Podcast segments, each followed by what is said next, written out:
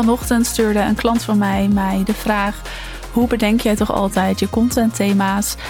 Ze had het toen over een podcastthema die net online was gekomen. En voor mij is dat eigenlijk heel simpel en vanzelfsprekend om content te bedenken, podcasts te maken en te schrijven. Maar dat is niet vanzelfsprekend voor iedereen zo. Dus daar een aflevering over: hoe bedenk ik mijn thema's? Hoe kan jij dat dus ook doen en wat kan je daarmee? En hoe zorg je er dus ook voor dat je gewoon snel en makkelijk content kan produceren? Want het is niet altijd makkelijk, dat besef ik me. Maar het is wel belangrijk dat het simpel voor je wordt. Omdat content nodig is om zichtbaar te zijn. Content is nodig om in contact te komen met je klant. Je hebt overal content voor nodig. En dus zal je er een soort van moeiteloos doorheen moeten kunnen gaan. Je moet het eigen maken om het te kunnen creëren, zodat het je niet uren op een dag kost, want dat is echt zonde van je tijd. Content maken is een hoofdzaak, geen randzaak, maar toch wil je hier niet alleen maar mee bezig zijn. En daarom deze aflevering: hoe doe ik dat en hoe kan jij dat ook gaan doen?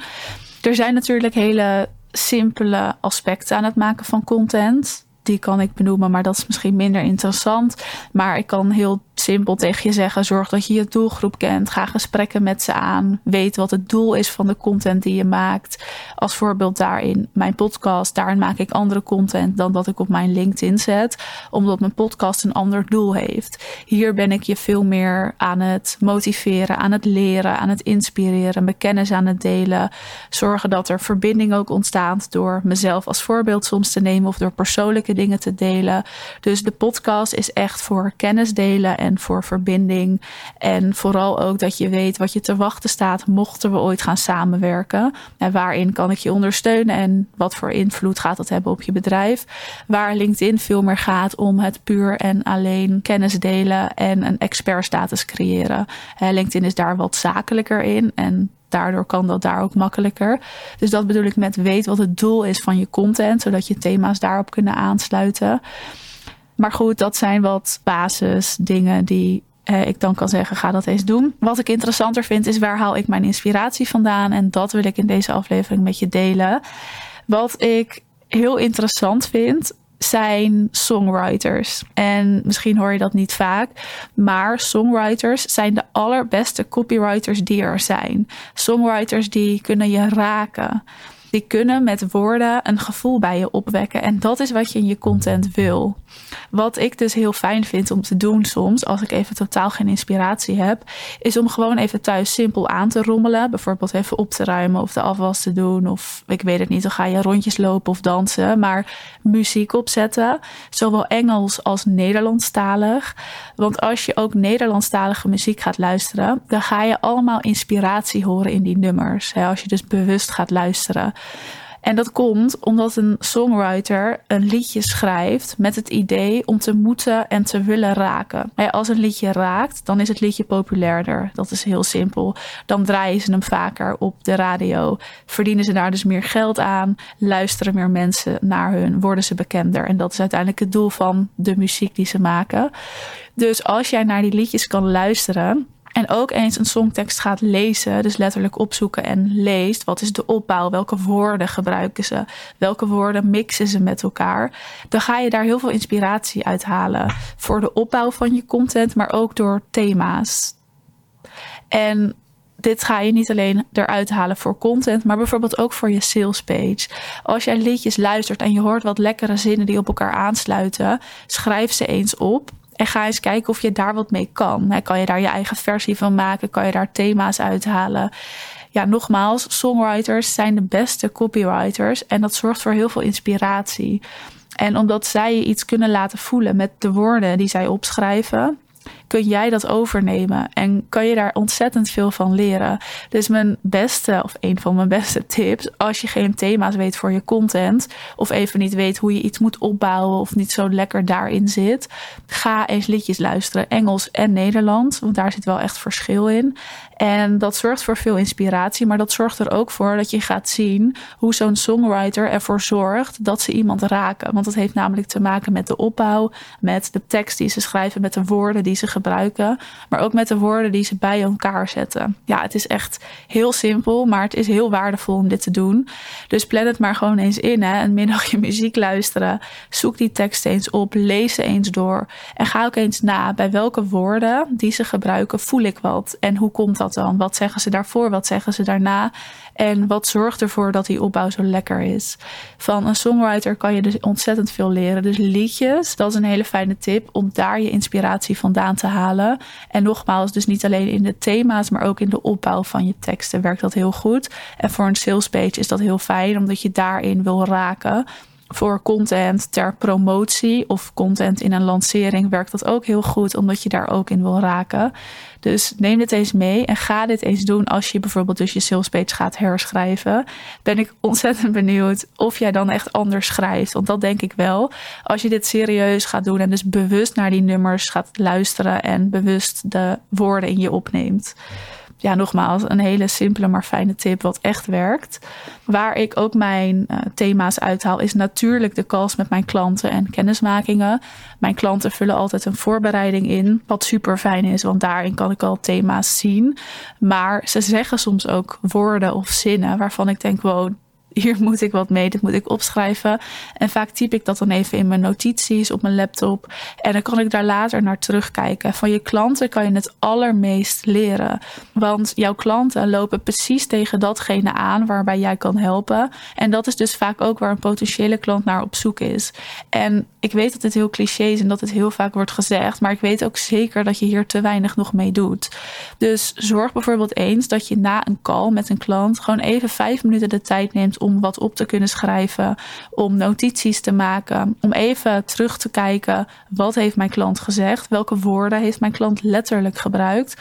Want dat zijn de woorden die jouw doelgroep gebruikt, waar jouw doelgroep op aangaat.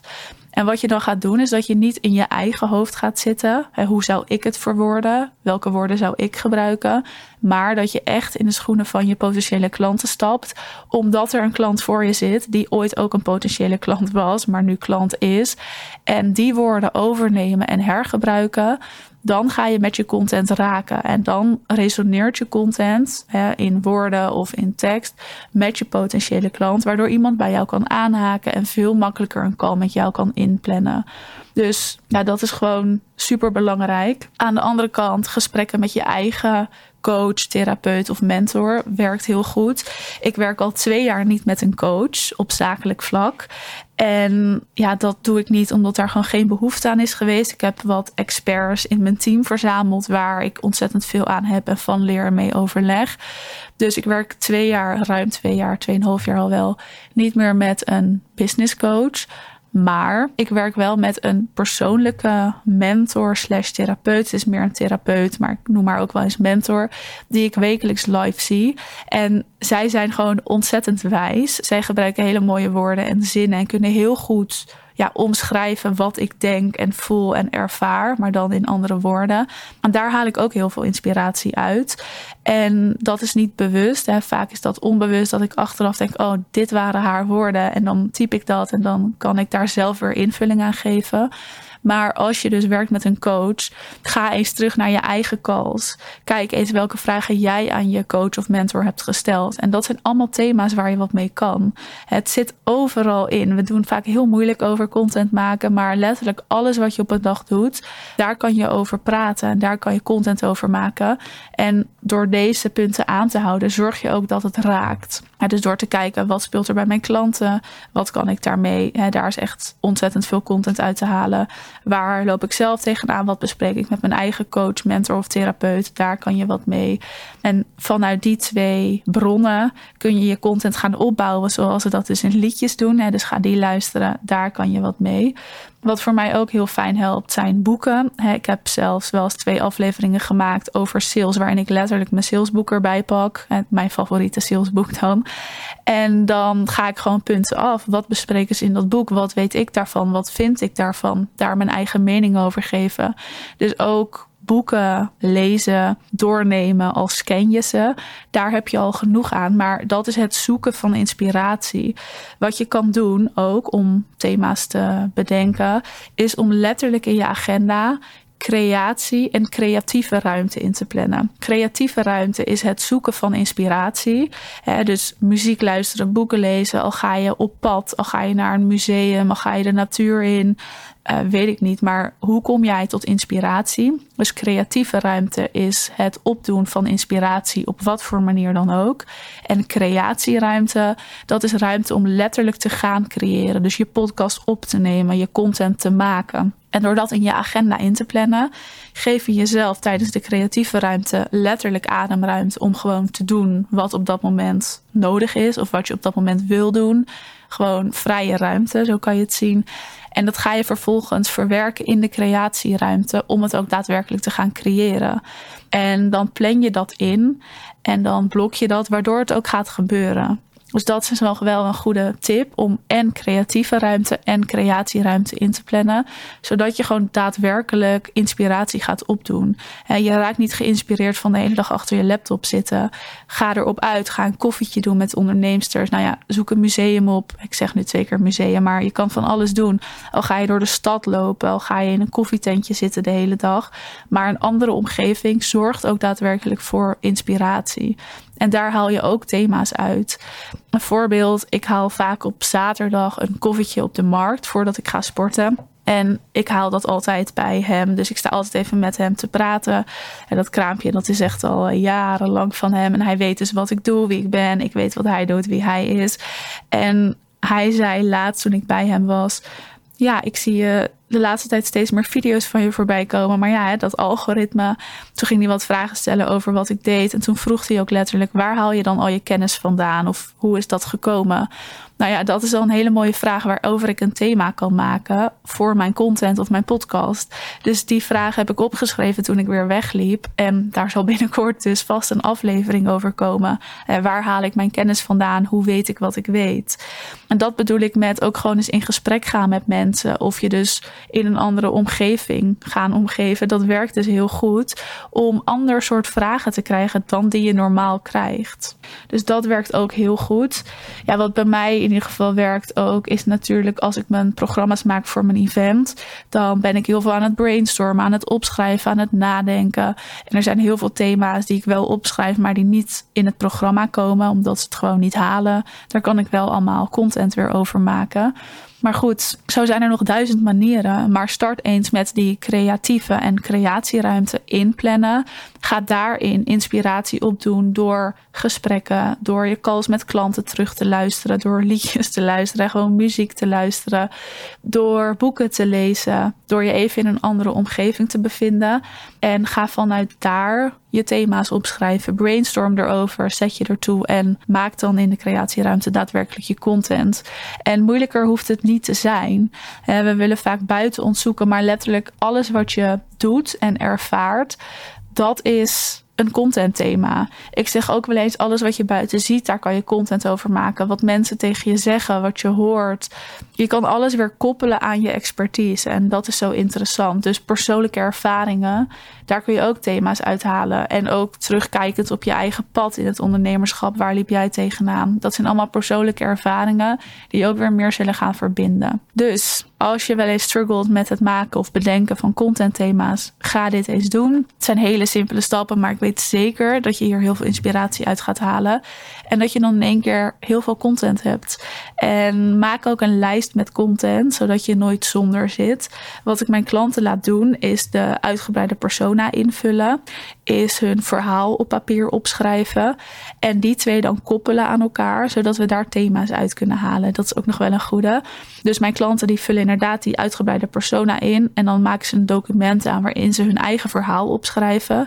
Hoe zijn ze gaan ondernemen? Waar geloven ze in? Hoe heeft hun verleden eruit gezien? Waar komt hun standpunt vandaan?